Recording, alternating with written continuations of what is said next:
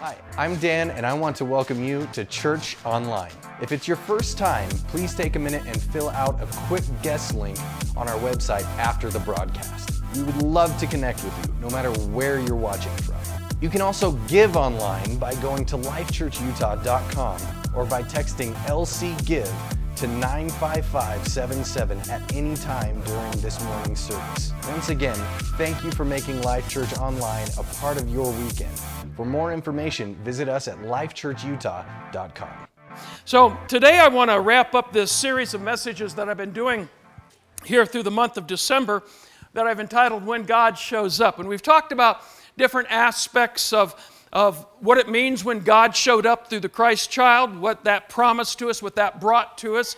And, and I just thought that it would be good for us to kind of wrap it all up uh, by reviewing some of the important truths that came out of the Christmas story that we talked about and, and to see how God wants to move among us in 2018. Now, probably a lot of you also had your kids in. We had our kids in for, for Christmas, and uh, they, they all left after church in their church in Kansas City uh, last Sunday morning, and they drove here. Uh, and so our, our youngest daughter, Christy and Pastor Matt, many of you remember them, they were on staff here for a number of years. Um, they arrived about 5 a.m. Christmas morning, and so I made Carrie get up and greet them. No, that's not true. I, I got up and greeted them too. We welcomed them in, got them settled, and got them into their bedrooms so that they could have a place to, uh, to sleep.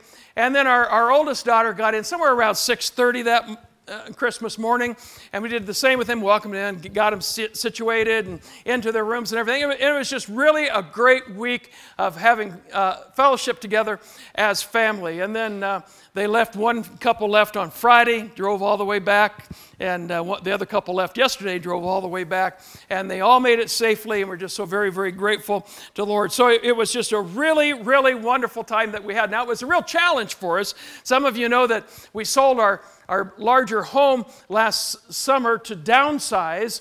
And uh, we downsized into a condo that's about half the size, maybe a little bit less than half the size of what our house was. And so it's fine in terms of size for Carrie and me and our dog and our cat. You know, it works out really great. But when you all of a sudden add 10 more people and one more dog, now we're talking about you know, you're going to either love family or hate family when, when by the time it's all over. I'm grateful that we loved our family when they walked out. However, we are glad they're gone. so, I, not really if you're watching online. I'm, I don't, no, I'm just kidding, you know. We miss them already, but it was wonderful having them here, but it was really tight. But Carrie did her usual great job of providing for us, making sure we all had our place to, to uh, sleep and enough food to eat and everything, and we just loved our time together. Well, I was thinking about that because I was listening to a radio commercial that happened just before Christmas. And, or at least that's when I heard it, just before Christmas time, maybe two or three or four days before Christmas. And I heard it several times, and this is sort of what it said. It said that Christmas is all about family. Christmas is all about family. And I realized that that's, that's, that's a a non threatening way of talking about Christmas, non threatening way of thinking about Christmas in our really secular society in which we live today. But, you know, that's just not true. Christmas is not all just about family. Christmas is about Jesus. Christmas is about God sending His Son to take on the form of flesh and give us a way out of our sin problem through the death and resurrection of his son. That's what Christmas is about. I once saw a painting of the Christ child in the manger. And in this particular painting, he was in a stable that was made out of wood that had a window. And in, in the window, there were panes and the panes of the window, the, the, the cross pieces of the window, formed the shadow of a cross as the moonlight came in and, and, and fell across the manger of the Christ child laying in that manger. There was the shadow of the cross, with the thought being by the artist that from the day he was born, he was born to die. He was born to die because of our sin. We have been born, we're going to die also if Jesus doesn't come before that. We all know that. We are going to also die. That's the only way of exiting this planet is, is through physical death. But our death comes because of our sin. He was sinless, never committed a sin because he was God in the flesh. And he never violated his nature, he never violated his word. And so, therefore, he was totally sin. He didn't die because of his sin like you and I will. He died because of our sin. But the good news is that makes a way out for us when we do die physically. We never die spiritually. We go to be with Him if we've made Him Savior and Lord of our lives. That's the message of Christmas. Christmas has woven into it the message of salvation and the cross. But you don't hear much about that anymore. You know, eh, one of the things that that we, we, well, one of the things I've noticed, we don't sing the Christmas carols much anymore. And there probably are a variety of reasons for that. But I will tell you that, this is just me personally, I don't have a problem with Rudolph the Red-Nosed Reindeer.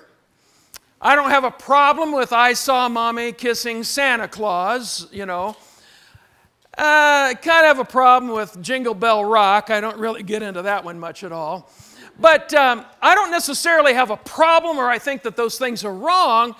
It's just that it just gets to be a, a, bit much when you're listening to the radio and all the songs that they play are those kinds of secular songs that have nothing to do with the real reason. Or when you go to the mall, all the songs you hear being played are, are nothing more than those types of songs. I, I mean, I saw Mommy Kissing Santa Claus as fun, but after a while, it just becomes a little worrisome for me. It gets old to me.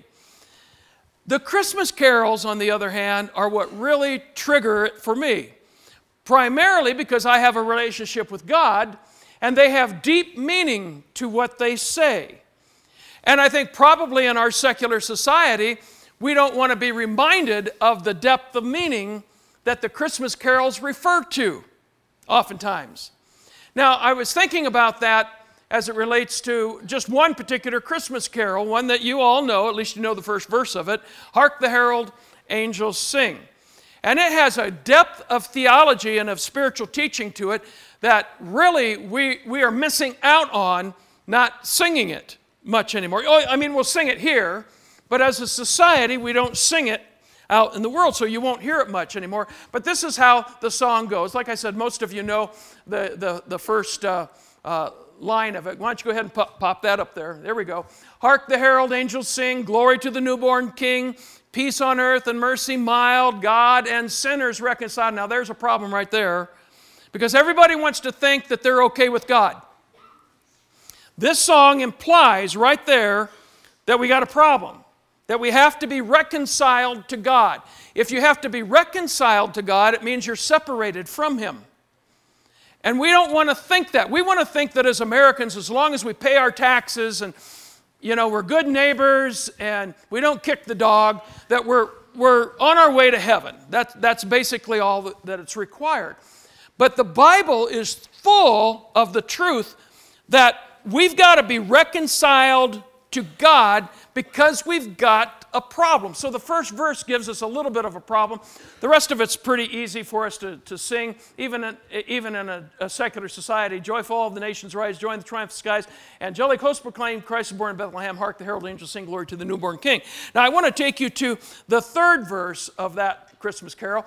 And it says here, Come, desire of nations, come, fix in us thy humble home, rise the woman's conquering seed. Bruise in us the serpent's head, Adam's likeness now effaced, stamp thine image in its place.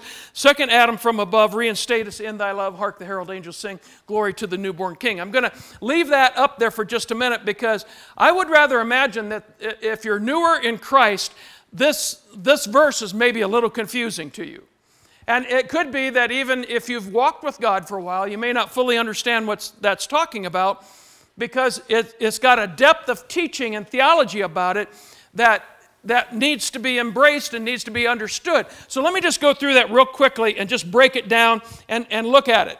First of all, it says, Come, desire nations, come. Here it's talking about Jesus Christ. And the songwriter said, Come, desire of nations, come.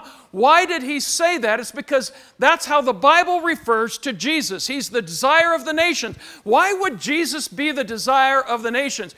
You, you know, you, you listen to most politicians, it doesn't sound like Jesus is the desire of the nations. It doesn't sound like Jesus would be the answer in their thinking anyway.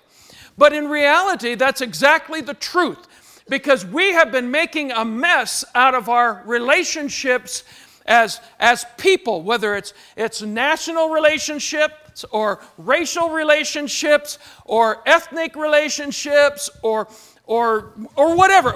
We've been in conflict with one another for years and years and years. And, and uh, well, ever since it began, pretty much, we've been in conflict with one another. I mean, right now we have this issue going on with North Korea, you know, that everybody's nervous about. And we got issues going on with Russia that people are nervous about. And we got issues going on with uh, Iran that people are all nervous. I mean, we got this conflict amongst nations. The answer to all of this is none other than the return of the Lord Jesus Christ. And so the songwriter said, Come, please come, Lord, into our nations and our national um, our, our, our, national discourse and our, our national relationships with other countries and nations. That's the only hope that we have is, is for, for Jesus to come back. I mean, the whole world hates Israel right now. The only hope Israel has is for the return of the Lord Jesus Christ and their surrender to Him as the true Messiah of the Jews and of the whole world for that matter. And so the cry of the songwriter is Come desire of nations come. We don't know we need you, but we need you desperately in our lives. So that's speaking of Christ. And then it says, Fix in us thy humble home. That's speaking of us being born again and giving a home for God to dwell in. In the Old Testament, God dwelt in temples. The New Testament, there's no need of temples. No need of temples. Why? Because 1 Corinthians 6 says, We who are born again believers have become the temple of God. The Spirit of God lives within us, and we humble ourselves before God and we ask Him to come to be within us. And then it says, Rise the woman's conquering seed. This is a reference to Jesus from Matthew, uh, uh, not Matthew, but Genesis chapter 3, where it's talking about after the fall of, of Adam and Eve, after they sinned, and the serpent, Satan was in the form of a serpent, and he deceived Adam and Eve, and they fell. They, they disobeyed God, they rebelled. And so the spirit of rebellion has been in us uh, ever since. But a prophecy was given against Satan at that, in that chapter of the Bible that said, Satan, you may have won a, a, temporary little battle here, but you will not win the war. Hallelujah. Because there's going to arise out of the woman a conquering seed who is going to bruise your head. He's going to smash your head. He's going to destroy everything that you want to do. And right now, we're seeing God all over the world destroying the work of the enemy. And one day, Jesus is coming back again, and he is going to put an end to everything that the enemy has been trying to do against us as nations and even against your own life. Then it says, Adam's likeness now efface. That simply means what I inherited from Adam, the sin nature, God, give me power and authority over it. Help me to overcome that part of me that wants to continually sin. Instead, stamp thine image in its place instead of my heart being a place where sin uh, uh, wants to dwell and rebellion wants to dwell, God, let your spirit just fill me from, a, from above. In fact, second Adam from above. Now, that may sound like a, a strange uh, terminology. That's a reference to Jesus Christ again. Just as Adam, from Adam came the sin that we all inherited, the songwriters taking up what the Apostle Paul called Jesus in 1 Corinthians chapter 15, he called him there the second Adam. Why did he call him a second Adam? Because he was going to be the originator of something brand new. What Adam had done that brought destruction, Jesus has come to bring eternal life and to bring new victory and overcoming power to his people everywhere around the world. And so the songwriter says, Second Adam from heaven, second Adam from above, reinstate us, make us right with God again. Hark, the herald angels sing glory to the newborn king. Now that's the theology of just one verse, of just one carol, Christmas carol, that we used to sing a lot in America. But in our secular society today, we don't hear much of it. These, these songs that dealt with God's desire to fix the sin problem within us have been largely ignored. And, and now we are more comfortable talking about Christmas being all about family. And it's fuzzy and it's warm and it's cute. So I just want to go on record today to remind you that family is not the primary reason for the season. Jesus is the primary reason for the season. This season does give us great opportunity to reconnect with our family. Some of us over thousands of miles, they've traveled to us or we to them. But the primary message of Christmas is that a new relationship with God is now possible because of this baby that had been born in this manger with the shadow of the cross hanging over him. Now, over the last several weeks, we talked with you about some of the great truths and the great promises that are found in the Christmas story.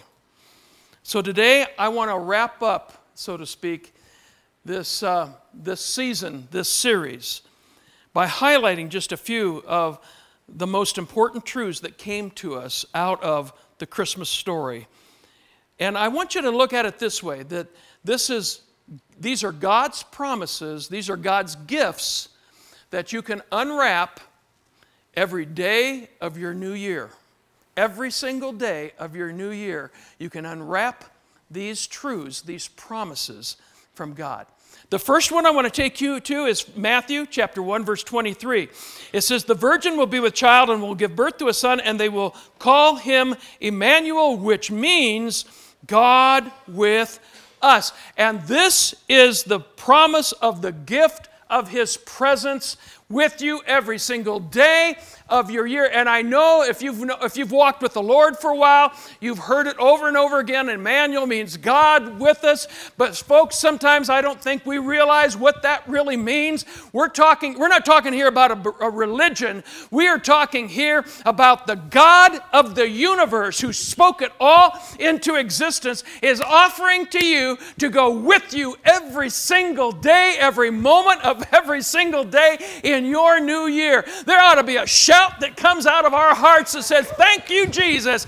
They're going to go with me through everything that I'll be facing in this new year. He's the one who spoke it all into existence. He is the one who is from everlasting to everlasting the same. He never changes. He is the one who offers unfailing love to all of his children. He's the one who has the power to speak into your life, be healed, and you will be healed from every disease and sickness that comes comes your way. He's the one who can turn the sin sick soul into a life that is filled with abundance, joy unspeakable, and full of glory. He's the one who can overwhelm your fear with a perfect love that casts out all fear. He's the one who is offering peace into your troubled life, a peace that passes understanding. That's the God who's saying, I will be with you every day of your new year. He's the one who says, I will never leave you and I will never forsake you.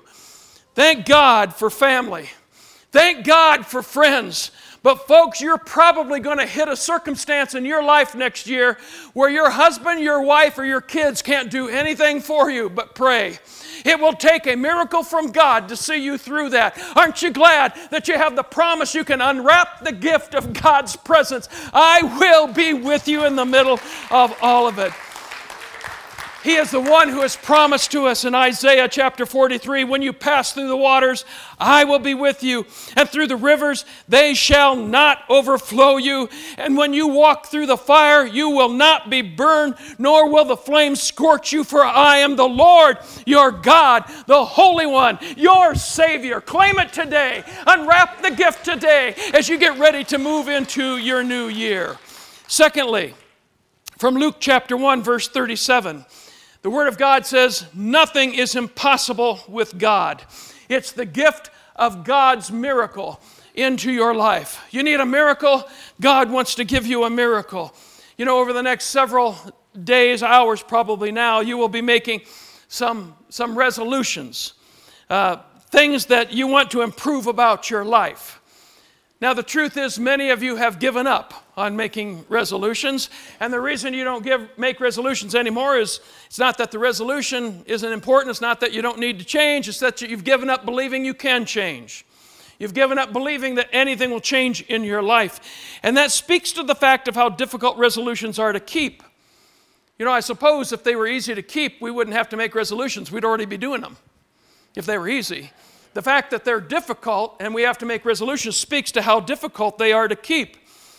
For most people, resolutions are kind of a heavy burden at best. Now, the problem isn't with the resolution, the problem is with us. It's not that the resolution isn't a worthy goal, the problem is with us and our inability to keep the resolution, right? It's tough to keep the resolution. Why? Because you've developed habits that take you away from the best. And those habits are hard to break. It's kind of like, it, just think of it this way. Let's say you own a speedboat and, and, and you live on, on a huge body of water, and you have this speedboat, and you want to go from where you're at to the other side of this body of water, this huge lake. And and so you start out in your speedboat and you're cruising along, and the, and, the, and the lake is like glass. It's just beautiful. You know, it's just a perfect boat riding day, you know, and you're out there and you're buzzing along, and, and you decide, I'm going to relax. And so you put on the cruise control. And so you have the direction set and you have the speed set, and the boat's doing all the work. And it's just cruising you right along. And about halfway across the lake, you realize, I left my wallet back home. I got to have my wallet. And so you grab a hold of the wheel and you start turning. And it, for some reason, it's really hard to turn the boat.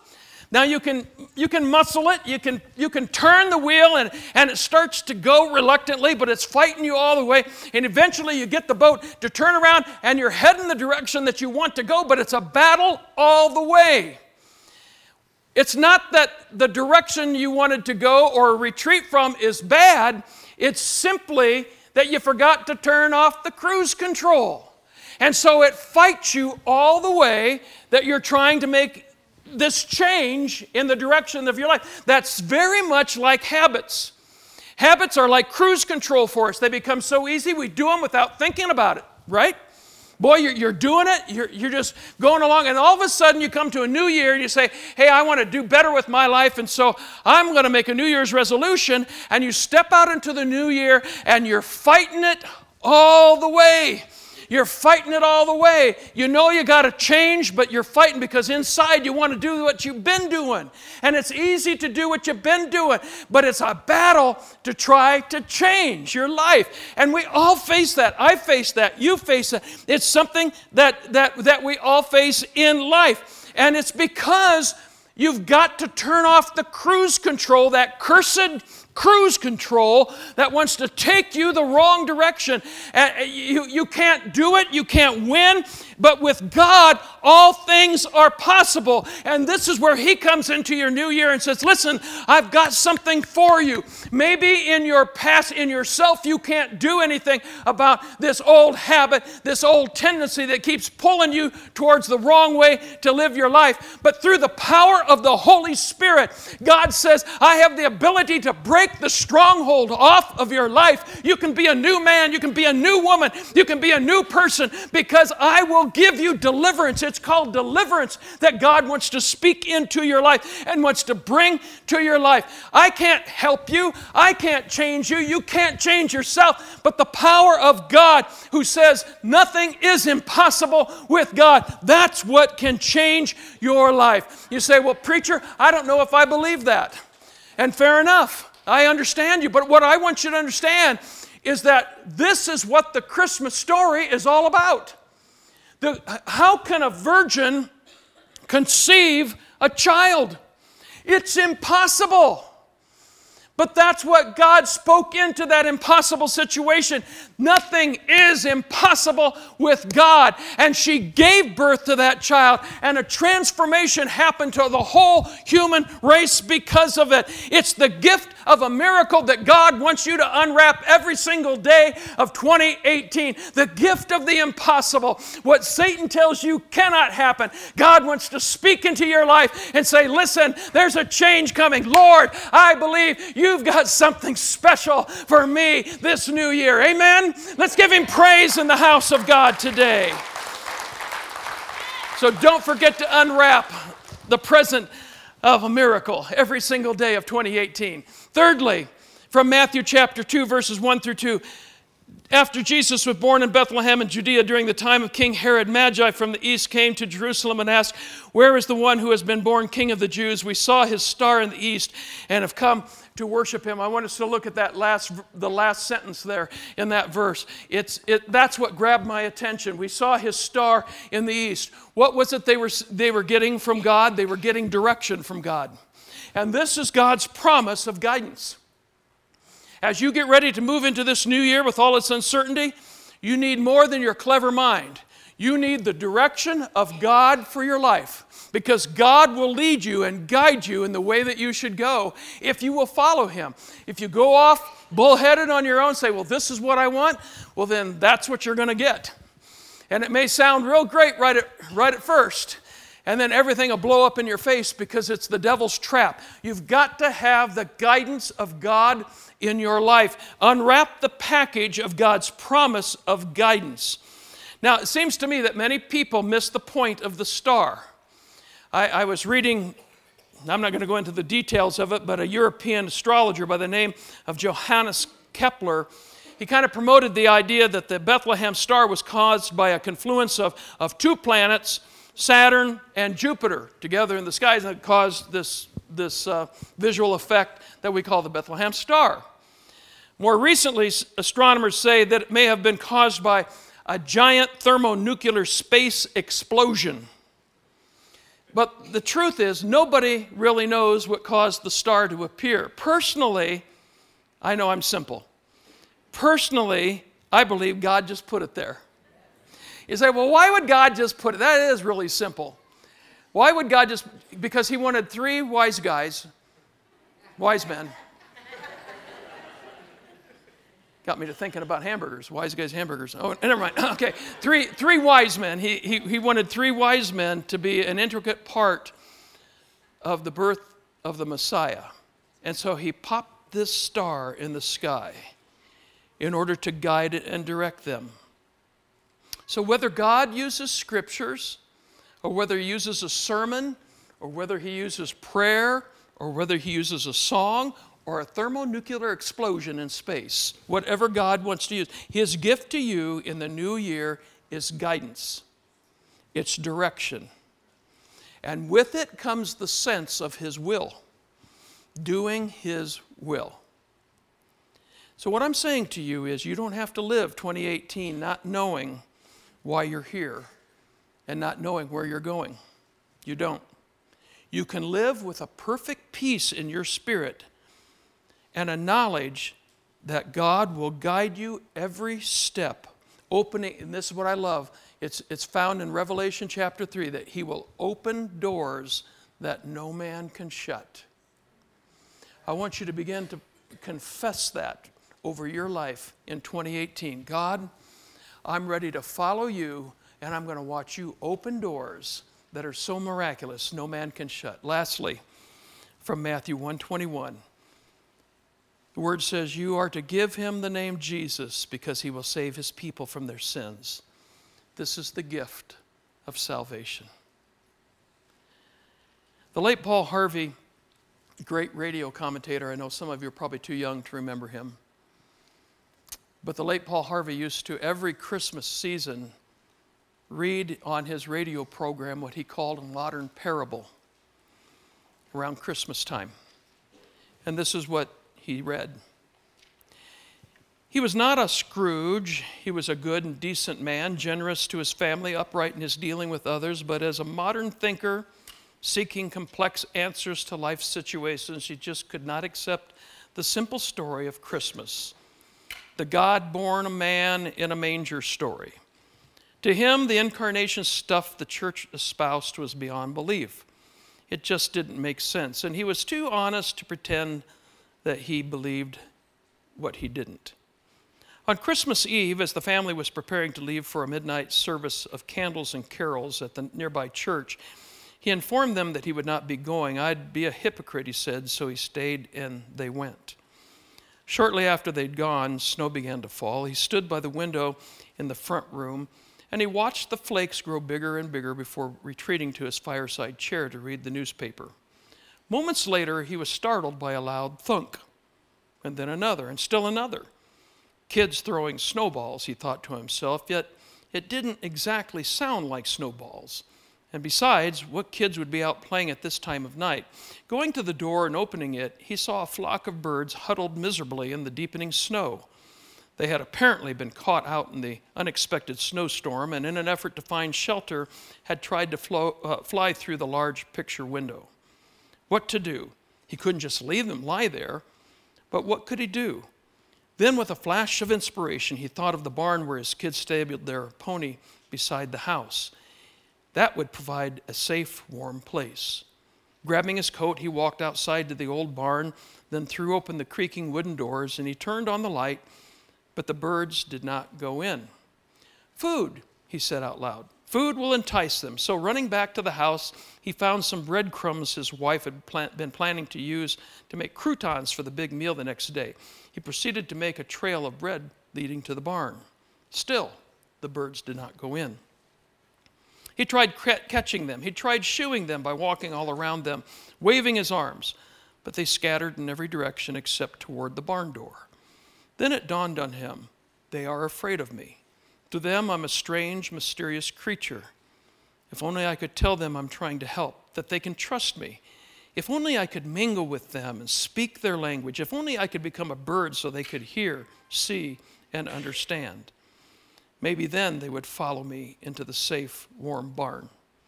Just then, he heard the church bells in the distance ringing out the tune to the familiar carol Joy to the world, the Lord is come. It seemed like a message meant just for him. His doubts melted in a flame of insight, and he fell to his knees in the snow. That's who Jesus is. Jesus came to us so that we could go to God safely. But Satan battles us, doesn't he? He can make us feel so unworthy. I don't know about you, but I so many times in my life have had to battle that thought of how unworthy I am of God's mercies and goodness in my life. Reminds me of the story of an old Scottish preacher who was finishing giving communion to the people of his church on Christmas Eve when he noticed a young woman weeping and sobbing at the communion rail. He approached her and said, Won't you come and have communion? But she pulled back, and tears once again filled her eyes. But with love, the old Scottish preacher said, Take it, lass. It's for sinners. Take it. It's for sinners.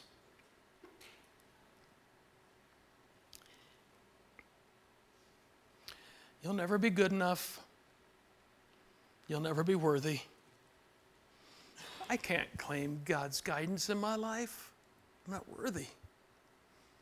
I can't claim a miracle in my life. I certainly can't ask Jesus to save me. I'm not worthy. But that's what He's offering. Take the love, take the healing, take the forgiveness. It's for you.